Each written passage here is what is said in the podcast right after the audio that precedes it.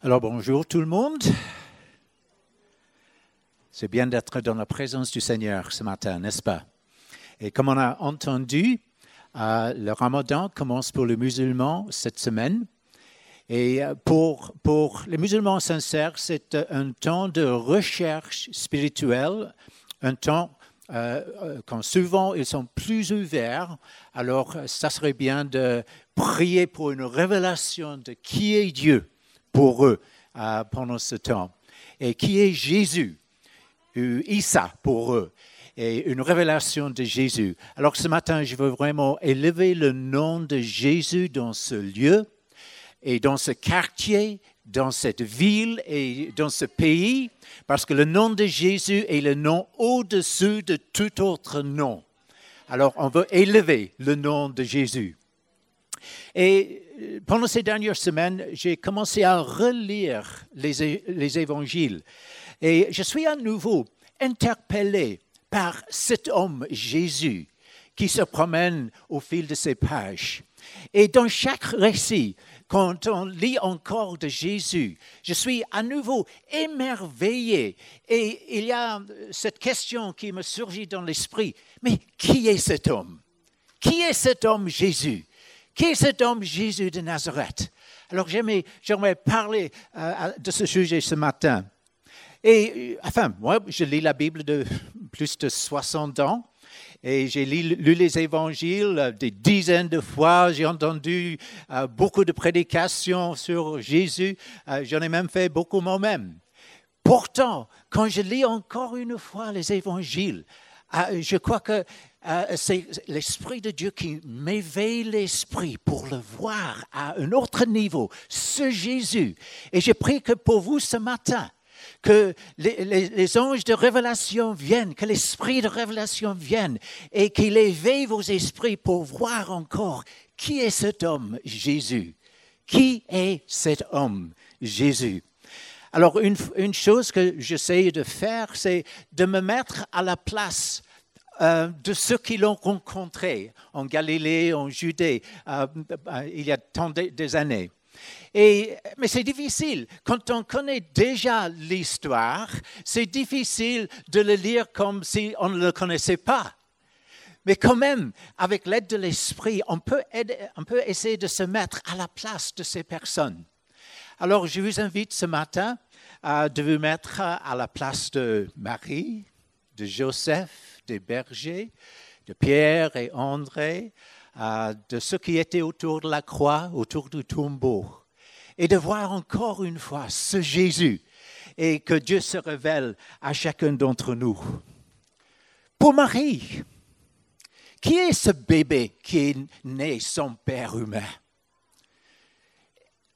Un ange qui lui a apparu pour annoncer qu'elle serait enceinte sans connaître un homme un ange, voyez-vous, qui apparaît dans sa, chambre et qui annonce qu'elle aurait un fils et que ce fils serait le fils du Très-Haut et qu'il aurait le trône de son père David. Et pourtant, il n'y a pas eu un roi dans la lignée de David sur le trône d'Israël depuis 600 euh, ans. Alors, quelle annonce qui, était cet enfant qu'elle portait et qu'elle nourrissait au sein pendant ces années? Alors c'était quand même quelque chose de merveilleux. Et pour Joseph, un ange qui lui est venu pour annoncer que celle qu'il aimait, qu'il allait se marier, était déjà enceinte. Et ce n'était pas lui, il le savait bien. Mais l'ange qui a dit, mais c'est le Saint-Esprit, c'était un miracle. Mais les gens ne l'ont pas cru parce qu'ils savent quand même que ça n'arrive pas. Ce n'est pas normal, ce n'est pas naturel. Mais quand même, il a dû croire à, à, cet ange. Et il a dû se poser la question, mais qui est ce bébé qui va naître? Et l'ange lui avait donné la mission pour sa vie de, prendre soin de, Marie et d'élever cet enfant comme si euh, c'était son enfant à lui et de devenir le père légal de cet enfant. Alors, puisque lui, il était de la lignée de David, il pouvait lui accorder la lignée de David, de le, droit de devenir roi euh, pour Israël. Alors, euh, mais quand il a élevé cet enfant, quelle pensée euh, devait passer à travers sa tête tous les jours? Mais qui est cet enfant? Qui est cet enfant à lequel il a appris à être charpentier? Et euh, lorsqu'ils sont venus une fois au temple et que Jésus est resté là pendant trois jours pour discuter avec les, euh, savants, euh, les experts dans la loi, et que Jésus les posait des questions, il répondait aux questions pendant trois jours. Mais qui est ce garçon? Comment il a reçu toute cette connaissance? Et quand sa mère lui avait rapproché de les avoir fait chercher pendant trois jours, il a dit, mais il fallait que je, m'occupe des affaires de mon père.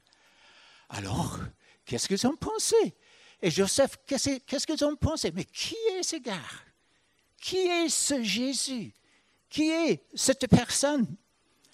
Et pour les bergers, ah, encore une ange. Il y avait beaucoup de manifestation angélique dans cette époque, un ange qui est apparu au milieu de la nuit, qui les a effrayés et qui a annoncé que le Messie était né dans leur ville, à Bethléem, cette nuit-là, et que s'ils allaient le chercher, ils le trouveraient, euh, Joseph et Marie, et l'enfant dans, dans un mangeoire. Alors, les, bergers étaient effrayés, mais qu'est-ce qui arrive? Le Messie, on l'attend. Mais il est né cette nuit-là à Bethléem. Et puis il y a toute une multitude des anges qui ont rempli les cieux et qui ont chanté gloire à Dieu dans les lieux très hauts. Et sur la mer, sur la, la terre, et la bienveillance aux, hommes. Et ils ont entendu ce chant des anges et ils étaient émerveillés de ce qui se passait dans leur jour. Les, gens avaient euh, attendu des centaines d'années pour le Messie, pour qu'il arrive, mais eux, ils ont reçu ce message. Alors ils se sont dit, mais allons voir, allons voir. Alors ils sont entrés en Bethléem et ils ont trouvé juste comme l'ange leur avait dit. Il y avait Marie, il y avait Joseph, et il y avait le bébé dans le mangeoire. Ils ont raconté aux gens là euh, ce qui se passait quand ils étaient dans les champs. Et les gens étaient émerveillés. Mais qui est cet enfant? Qui est cet enfant? Qui est cette personne qui était annoncée comme le Messie? Alors, on n'entend plus beaucoup pour euh, 30 ans. Et, puis, après 30 ans, mettez-vous à la place de Pierre et André. Donc, euh, à peu près 30 kilomètres de Bethléem, au-delà du Jourdain, Jean-Baptiste avait commencé son ministère et Jésus s'approchait de lui pour se faire baptiser. Alors, il y avait des foules qui venaient d'un peu partout pour entendre euh, Jean-Baptiste. Et Simon-Pierre et son frère André sont venus depuis la Galilée. Alors, c'était une distance d'à peu près 150 kilomètres. C'était pas mal quand même. Il, il fallut une semaine, plus ou moins, pour y arriver. Alors, il y avait Simon, il y avait André, il y avait Jean, il y avait Jacques, euh, leurs associés. Il y avait euh, Philippe et Nathanaël, euh, leurs voisins de Bethsaida. Et ils sont là parce qu'ils sont à la recherche de quelque chose. La vie était difficile en Galilée à ce moment-là. Euh, l'occupation romaine était oppressante, les taxes augmentaient, euh, les soldats, soldats, étaient exigeants. Il y avait pas mal de croix qui étaient érigées dans le paysage, euh, parce que ce n'était pas seulement Jésus qui est mort sur la croix, c'était la méthode d'exécution des Romains. Et c'était difficile. Et les gens souffraient. Et ils soupirent. Euh, ils ont soupiré après la délivrance. Et ils, cherchaient le Messie. Ils cherchaient quelqu'un pour leur donner de l'espoir dans cette situation. Et peut-être que le Messie viendrait les délivrer ou pas. Ils n'ont pas eu de prophète depuis plus de 400 ans. Est-ce que Dieu les avait oubliés? Alors c'était la situation en Galilée à ce moment-là. Et puis il y a des rumeurs qui circulent au sujet euh, d'un prophète dans le désert près du Jourdain. Alors, ils, ont décidé d'y aller. Beaucoup de personnes de, la Galilée, ils ont dit, mais ça va la peine si Dieu est en train de parler. Ça va la peine de quitter notre travail, de prendre ce voyage d'une semaine, d'aller entendre la voix de Dieu. Alors, ils ont quitté le lac, ils ont quitté leur travail en quête des bonnes nouvelles. Et ils ont été profondément touchés par la prédication de Jean. Et ils se sont fait baptiser et sont devenus ses disciples. Et alors, un jour, André et Jacques, deux de ces personnes, ils étaient ensemble ils étaient en train d'écouter Jean. Et il y avait plusieurs choses remarquables qui se sont produites. Quand Jésus est venu pour se faire baptiser, le ciel s'est ouvert. Alors, qu'est-ce que c'est le ciel qui s'ouvre? Et qu'est-ce qu'ils ont vu quand le ciel est dévoilé? Mais puis, Jean, il a vu, le Saint-Esprit descendre sur forme corporelle comme une colombe. Ce n'était pas une colombe, c'était le Saint-Esprit qui est descendu. Et Jean a vu le Saint-Esprit descendre. Et quand Dieu avait appelé Jean à prêcher et à baptiser, euh, Dieu lui avait dit, celui sur lequel tu vois le Saint-Esprit descend et reposer sur lui, c'est celui qui baptisera du Saint-Esprit. Alors à ce moment-là, quand Jean a vu cela, il a dit, mais cet homme-ci, c'est le Fils de Dieu. Alors il a témoigné, j'ai vu et j'ai attesté qu'il est le Fils de Dieu.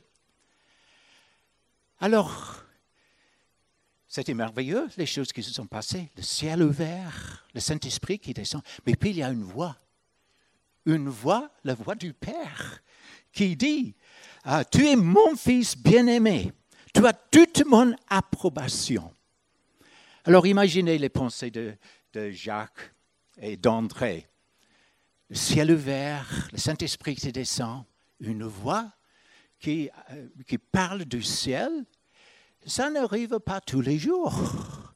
Ils ont dû penser, mais qui est cet homme? Qui est cet homme? Qui est ce Jésus? Et le lendemain, Jean a proclamé, quand il a vu Jésus venir, il, a proclamé, Voici l'agneau de Dieu qui ôte les péchés du monde. Alors, ça avait beaucoup de signification pour eux en tant que juifs, euh, qui savaient euh, le rôle de l'agneau euh, dans les sacrifices. Mais quand Jean a annoncé, mais voici l'agneau de Dieu qui ôte les péchés du monde. Alors, André et Jacques, ils ont décidé de suivre Jésus.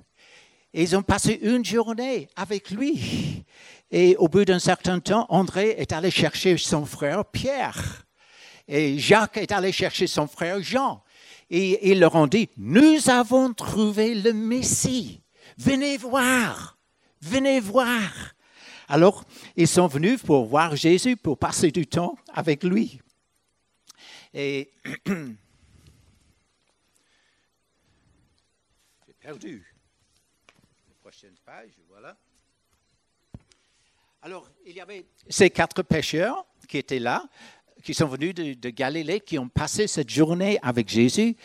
Et quand ils ont passé ce temps avec Jésus, ils, ils ont décidé de le suivre.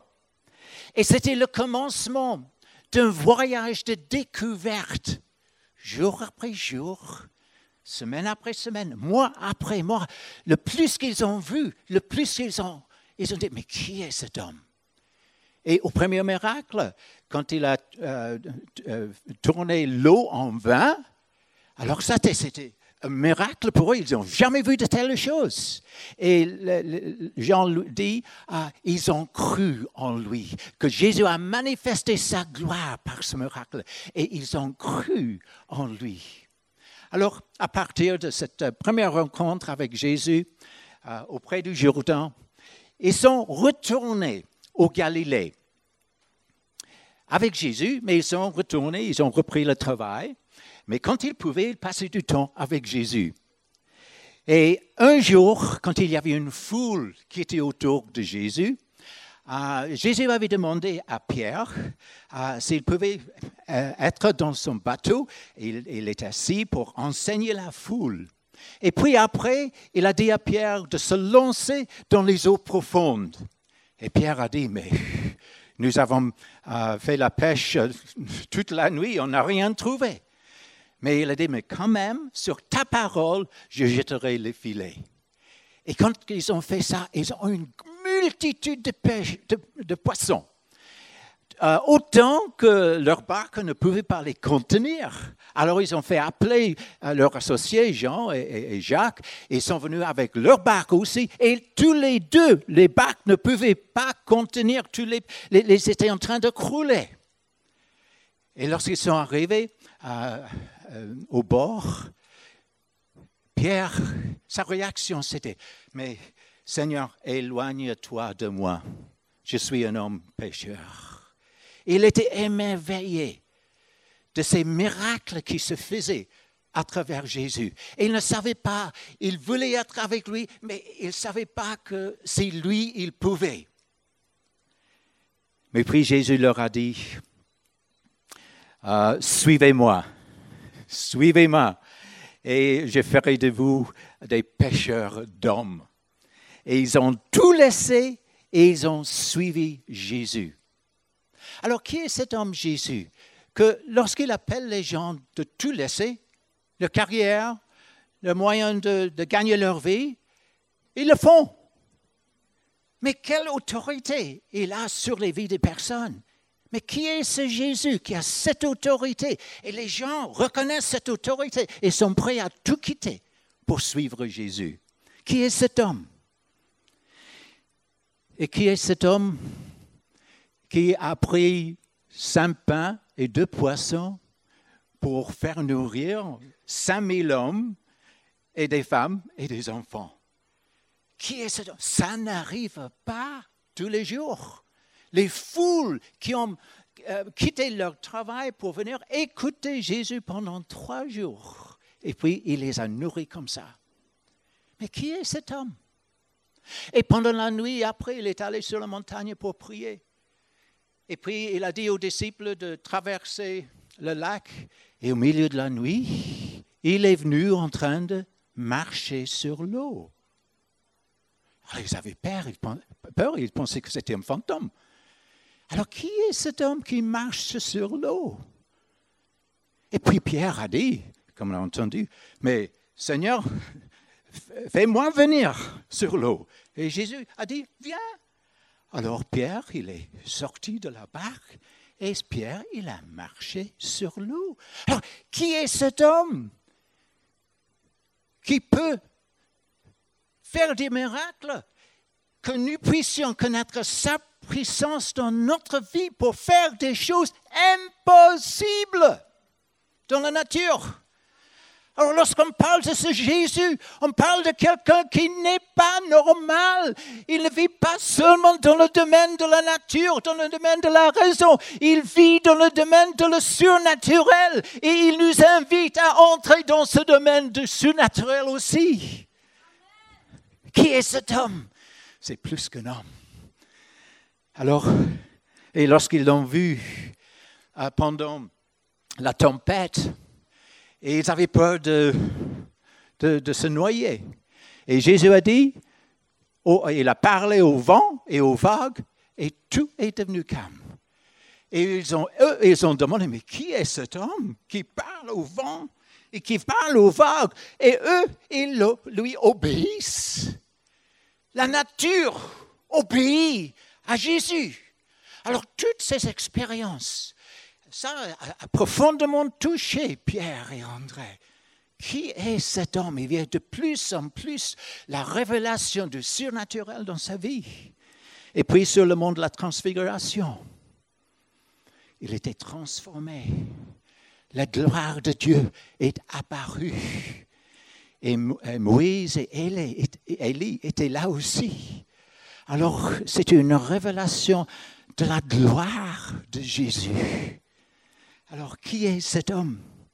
Et quand ils, ont, euh, ils sont allés à la maison de Jairus, et la petite fille de 12 ans qui était morte, Jésus a dit, mais lève-toi.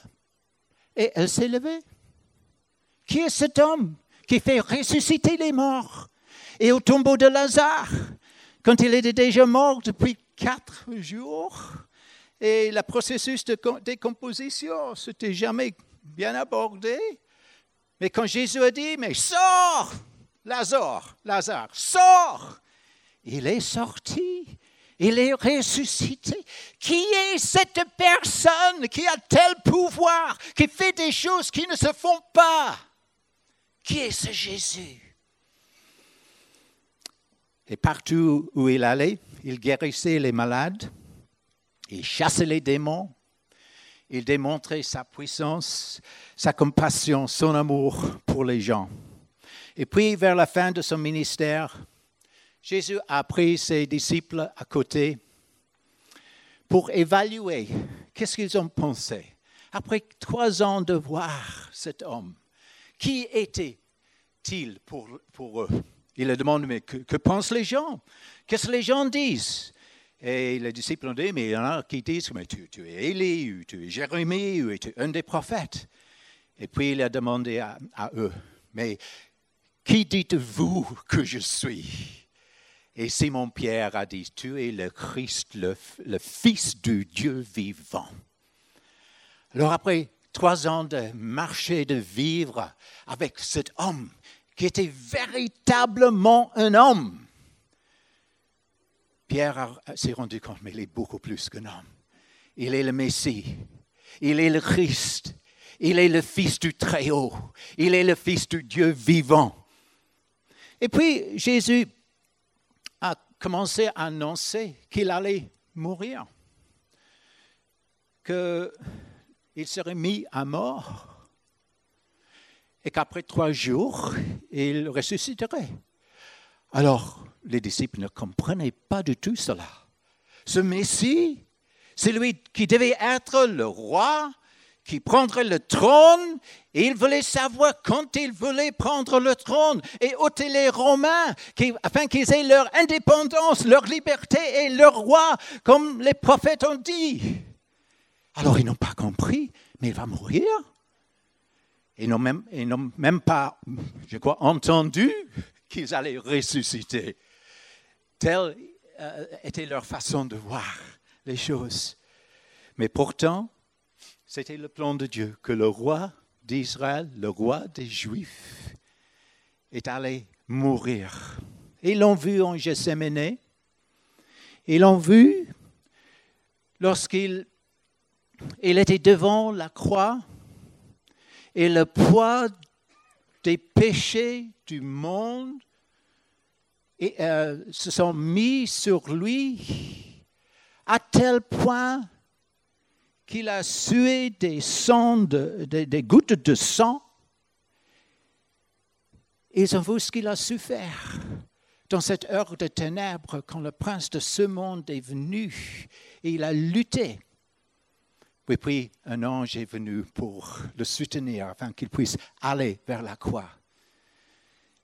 Ils l'ont vu dans le jugement de Pilate. Un homme que Pilate a dit, il est juste, mais quand même, il a décidé de le crucifier à cause de la foule. Ils ont, ils ont vu l'injustice de la mort de Jésus. Et puis ils l'ont vu mis sur la croix. Ils ont vu ses souffrances, tout ce qu'il a subi injustement pour nous. Et puis, ils ont entendu les paroles, mes pères, pardonne-leur. Ils ne savent pas ce qu'ils font. Mais qui est cet homme qui, en souffrant tant lui-même, pardonne les autres? Et qui, dans sa propre souffrance, il pense à sa mère. Il dit à Jean de s'occuper de sa, de sa mère après sa mort. Alors, qui est cet homme qui était sur la croix? Et mettez-vous à la place du soldat romain qui était là et tous les autres. Parce qu'à ce moment-là, il y avait beaucoup de manifestations miraculeuses qui se sont passées. D'abord, les ténèbres sur tout le pays de midi jusqu'à 15 heures l'après-midi. Alors, ça ne se fait pas. C'était un miracle de nature. Le Fils de Dieu est mort et le soleil ne brille plus au milieu de la journée.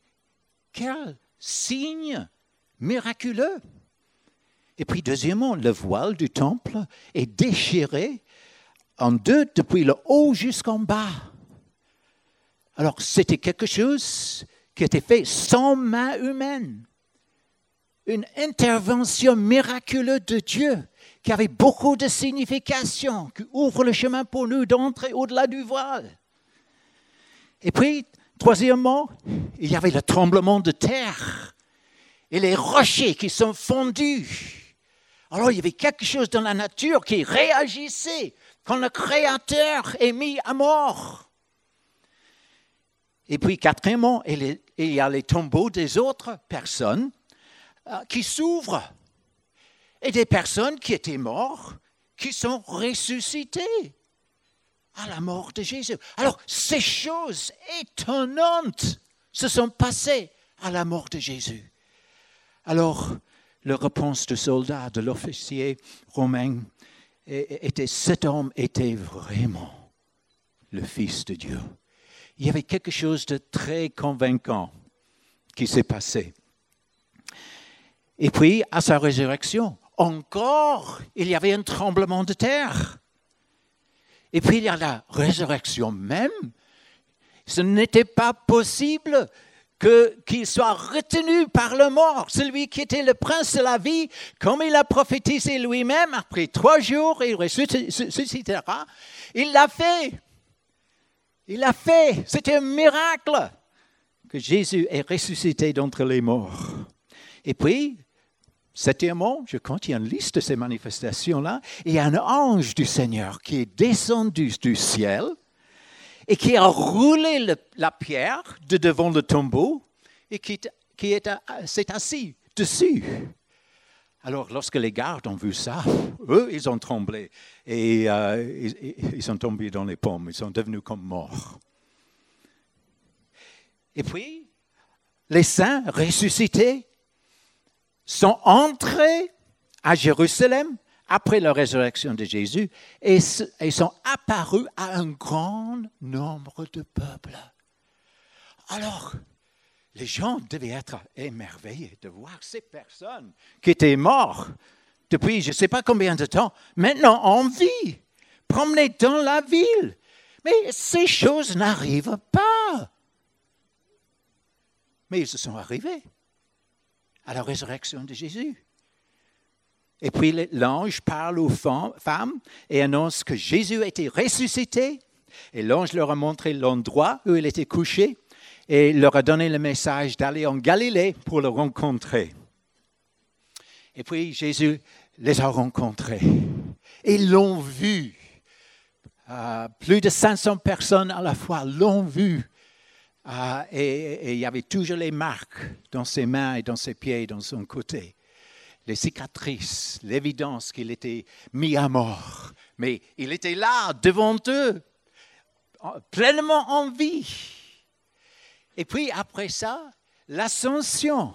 Jésus s'est élevé dans les airs pendant que les gens le regardaient et une nuée l'a caché de leurs yeux. Alors, ça n'arrive pas non plus. Quand c'était la dernière fois que tu as vu quelqu'un qui s'élève comme ça dans les airs? Ces choses n'arrivent pas. Qui est cet homme? Jésus de Nazareth. Qui est-il Alors, ces signes étonnants doivent signifier quelque chose. Alors, dans les évangiles, euh, on a le récit de ce que Jésus a fait, on a le récit de sa vie, sa mort, sa résurrection. Mais c'est surtout dans les épîtres que la signification de ces choses sont, euh, sont expliquées pour nous. Euh, c'est le Fils de Dieu incarné. Il est mort comme un sacrifice pour nos péchés. Il est mort pour nous, nous sauver. Il est mort pour nous guérir. Il est mort pour nous donner la vie.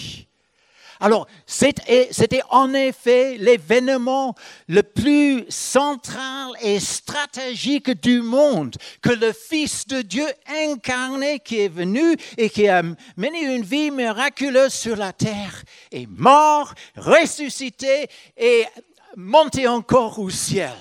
C'était l'événement central de l'histoire. Gloire à Dieu. Et Dieu a validé son sacrifice par la résurrection. Dieu a dit, j'accepte pleinement ce sacrifice. Et il a rendu à la vie. Et il a déclaré par cela que Jésus a vaincu le péché, il a vaincu la mort, il a vaincu la, maladie, il a vaincu Satan et il est victorieux. il, il est victorieux toujours aujourd'hui. Alléluia. Et il est monté au ciel à la droite du Père. Et il attend, il règne depuis là, et il attend jusqu'à tous ses ennemis deviennent son marchepied. Alors, quand on réfléchit, on se rend compte que ce n'est pas du tout surprenant que toute la nature euh, réagisse d'une façon extraordinaire quand son Créateur est mis à mort. Parce que toute la création attend la manifestation du Fils de Dieu. Toute la création, y compris les hommes, les animaux, la planète et tout ça, euh, gémissent et, soupirent après le retour de leur Créateur pour restaurer toutes choses. Et ça va arriver. Nous attendons aussi avec impatience le retour de Jésus et ce qu'il va faire dans ce retour. Cet homme glorifié. Et quand il va revenir, pensez-vous qu'il y aurait encore des signes? Des signes dans le ciel et sur la terre? Oui, Pierre a, prophétisé ça. Après son euh, ascension, comme Fabien nous a rappelé ce matin, je n'étais pas là euh, dimanche dernier, mais qu'il y avait des signes, des, comme le jour de Pentecôte, ils ont parlé en langue, ils ont prophétisé, mais ça va arriver encore. Il y aurait un déversement de l'esprit, des songes, des rêves, des signes dans les cieux, les planètes, il a dit même des prodiges en haut dans le ciel, des miracles en bas sur la terre, du son, du feu, une vapeur de fumée. Le soleil se changera en ténèbres et la lune en sang avant l'arrivée du jour du Seigneur, de ce grand jour glorieux. Alors quiconque invoquera le nom du Seigneur sera sauvé. Alléluia. C'est le moment du déversement de l'Esprit de Dieu une fois encore. On attend cela.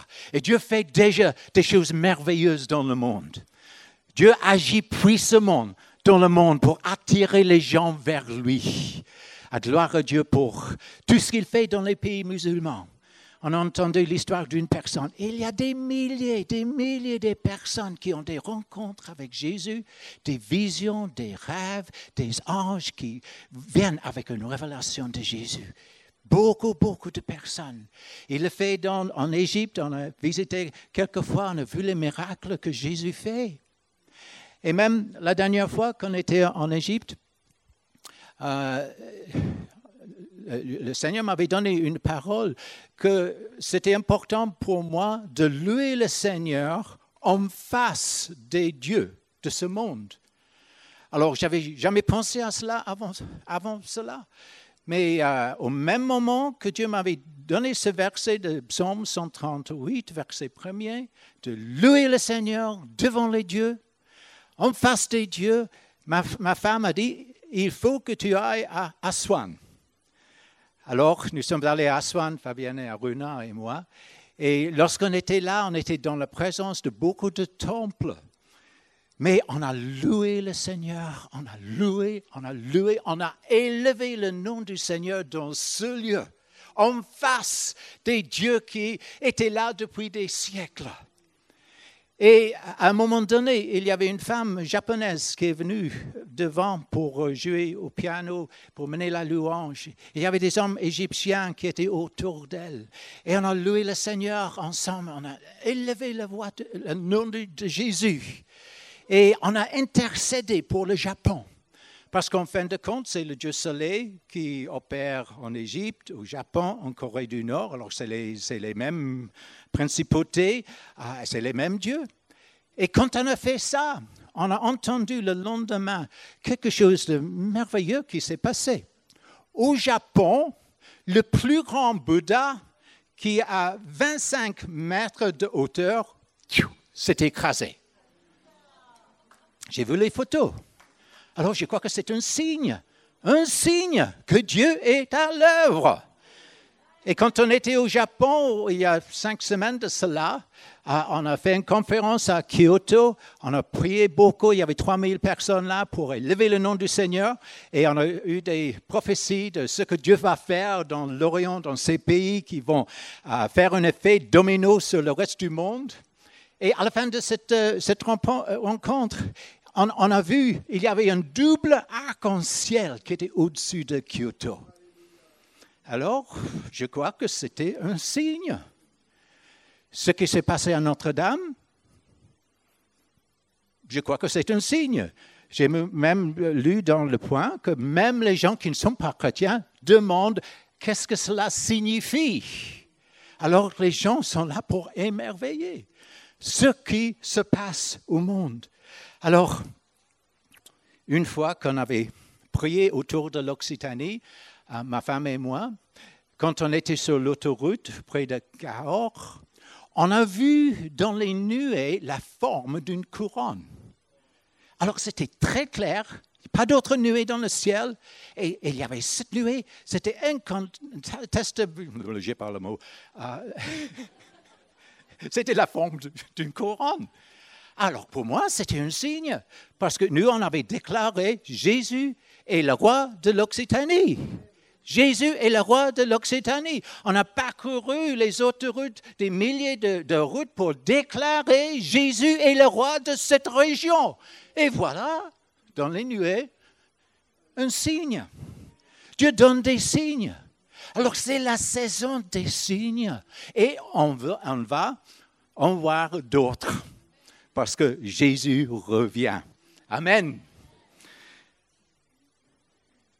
Et ce n'est pas seulement les choses terribles qui se passent euh, dans, dans, ce pays. Euh, j'ai lu dans le, Point cette semaine au sujet des salafistes et des Black Blocs et les, choses de ténèbres qui se manifestent. Mais dans le même magazine, il y avait un article sur les évangéliques dans le pays qui témoignent pour Jésus. Qu'ils étaient là à chanter à la gare à Paris, et ils étaient là à témoigner aux gens, et ils ont dit que ceux qui étaient le plus réceptifs, c'était les jeunes musulmans. Et il a rapporté dans le magazine qu'il y a une nouvelle église évangélique qui s'ouvre en France tous les dix jours. Dieu est à l'œuvre. Dieu est à l'œuvre.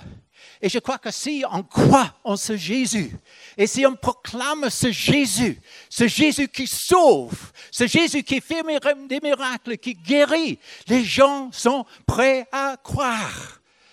La dernière fois que j'étais sorti avec le groupe d'évangélisation sur la place de la République, euh, nos places de, euh, je sais pas quoi, en ville,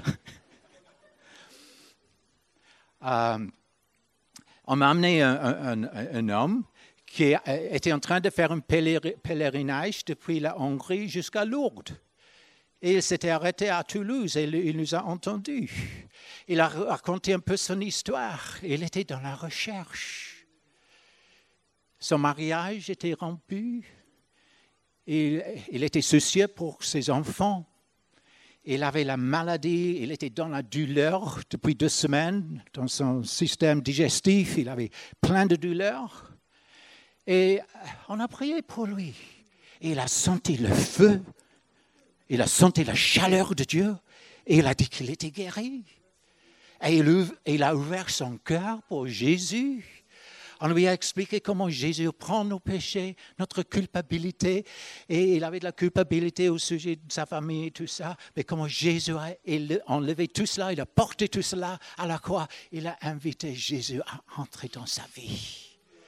Il y a des gens qui sont dans la recherche que ce soit des athées, que ce soit des musulmans, il y a des gens qui ont besoin, parce que c'est Jésus, c'est le Messie dont ils ont besoin, même s'ils ne le savent pas. Mais Jésus le savent. Il faut que nous le sachions et que nous soyons là pour partager ce merveilleux évangile de ce merveilleux Jésus avec ceux qui ont besoin de l'entendre. Alors qui est donc cet homme, Jésus c'est le créateur du monde. C'est le Dieu qui a été fait chair. C'est le Dieu qui soutient tout par sa parole puissante. C'est Melchizedek. C'est le roi de la justice. C'est le roi de paix. C'est le Messie. Les gens cherchent une Messie qui va apporter une réponse aux problèmes du monde. Et il y a bien des, euh, des, incitations, des difficultés, des agitations dans le monde. Ils cherchent quelqu'un.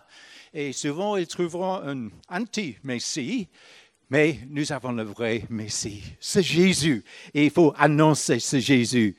Euh, alors, qui est-il pour vous ce matin?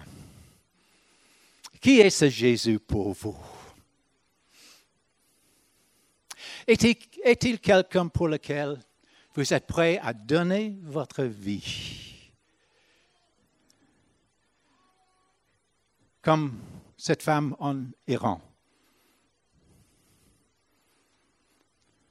qui savent qu'il y a un risque de prendre ce nom de Jésus et de croire en lui, un risque à sa vie. Est-ce que nous sommes prêts à mourir à nos propres craintes et peurs pour annoncer ce Jésus? Et ça devient de plus en plus difficile.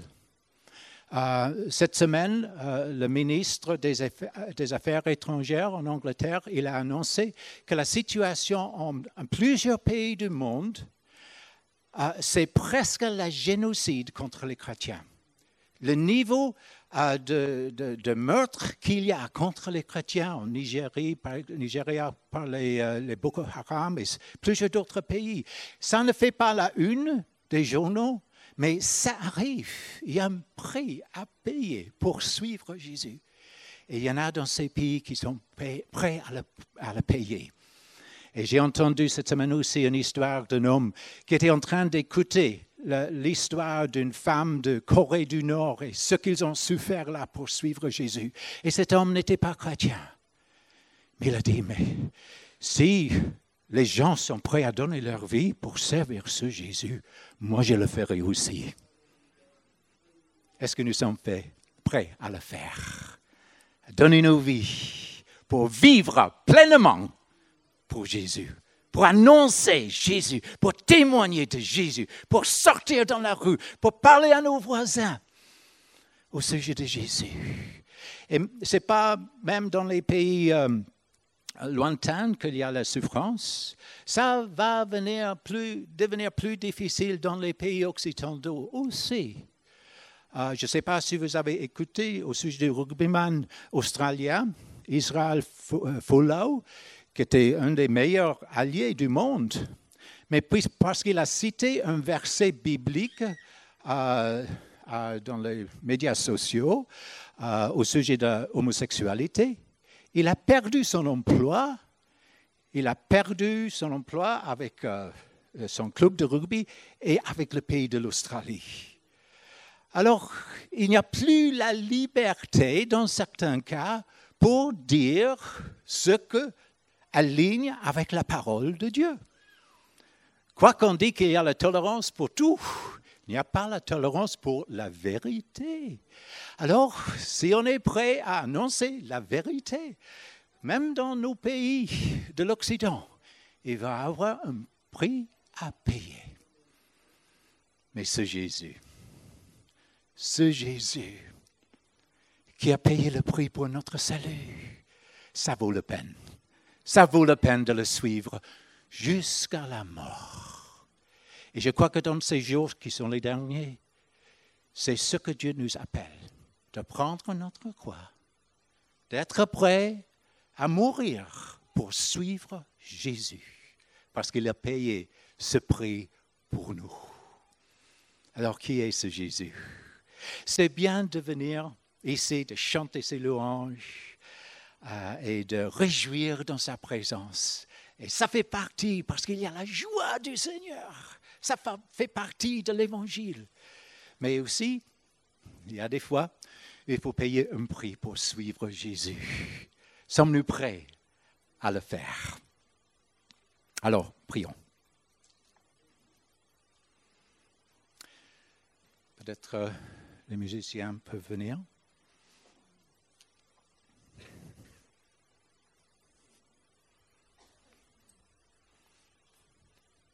On va prendre le Saint-Seine.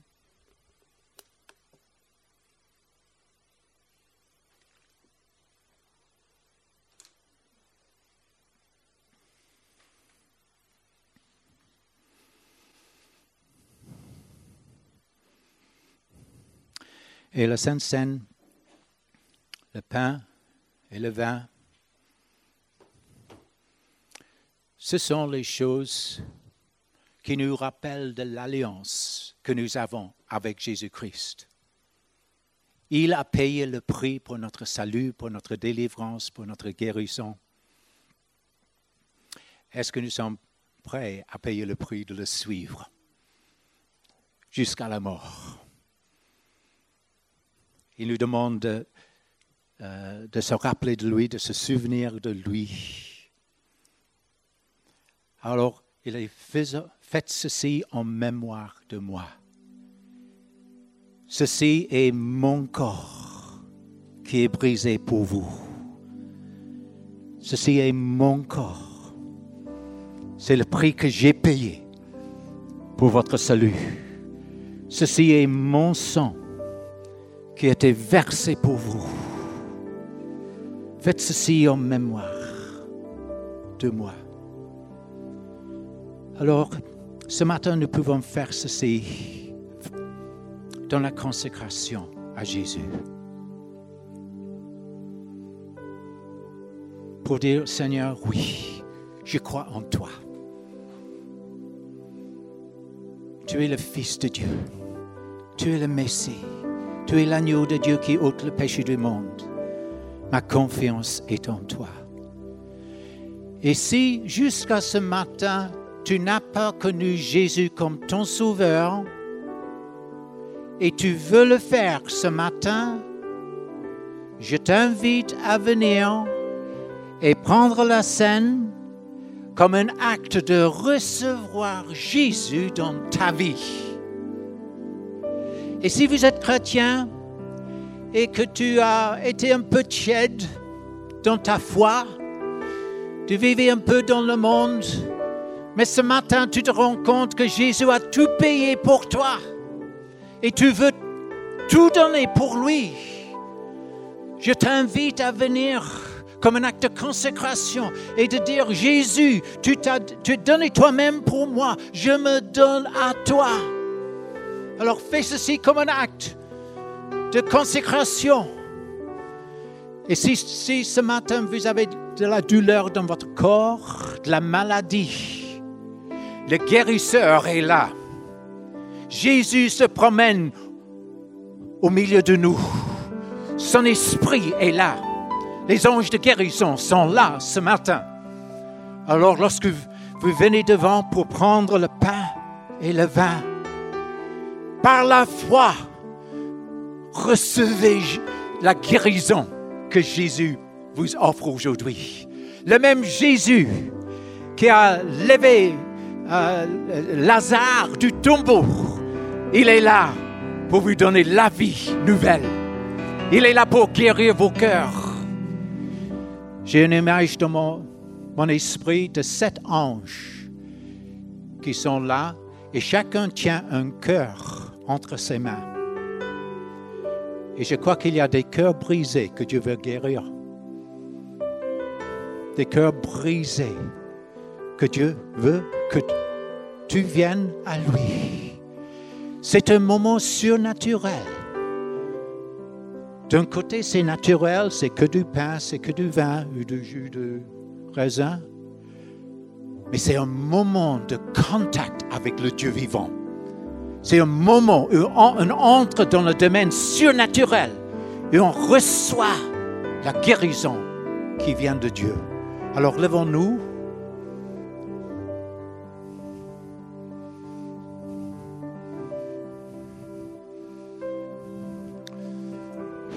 Seigneur, merci pour ce pain et ce vin. Merci pour ta vie qui a été donnée pour nous à la croix. Merci pour le sacrifice que tu as payé, le prix que tu as payé avec ton sang pour nous sauver, pour nous guérir, pour nous délivrer. Seigneur, que ce soit un moment miraculeux pour chacun d'entre nous ce matin que ce soit une rencontre véritable avec Jésus, un moment de révélation, quand on voit qui est Jésus, le Fils de Dieu, un moment de foi où on s'étend la main pour toucher Jésus et pour recevoir de Jésus le salut, la guérison, la guérison de cœur les pansements de nos cœurs, la délivrance, les percées dans tous les domaines. Alors, venons participer comme un acte de foi au nom de Jésus. Amen.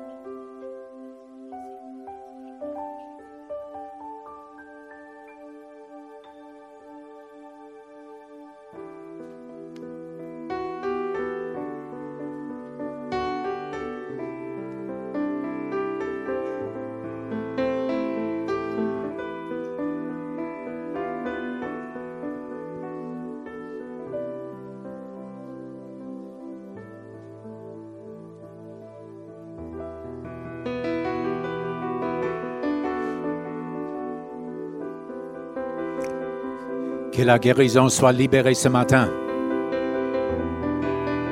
Que la guérison de cœur arrive ce matin.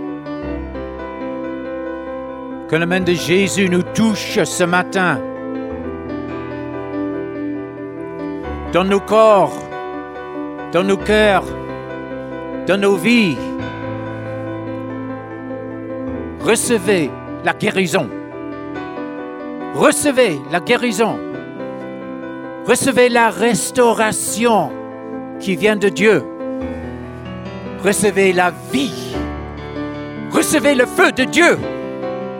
Recevez tout ce qu'il y a pour toi ce matin. Reçois, reçois, reçois ce que Dieu a pour toi ce matin. Reçois. Fais ceci en mémoire de moi, dit Jésus. Mais fais ceci comme un acte de foi pour recevoir la plénitude de la vie de ce Jésus miraculeux, surnaturel. Entrez dans le domaine du surnaturel ce matin. Recevez, recevez au nom de Jésus. Que le Saint-Esprit puisse agir parmi nous ce matin. Au nom de Jésus. Alléluia. Alléluia. Alléluia. Si vous voulez prier l'un pour l'autre, si vous, avez un, une parole d'encouragement l'un pour l'autre, un verset pour partager, faites-le. Partagez l'amour de Dieu avec ton frère, ta soeur. Et vous pouvez donner des gros câlins aussi. Hein? On est dans la famille. On s'aime les uns les autres. On est dans la famille de Dieu. Alléluia. Alléluia.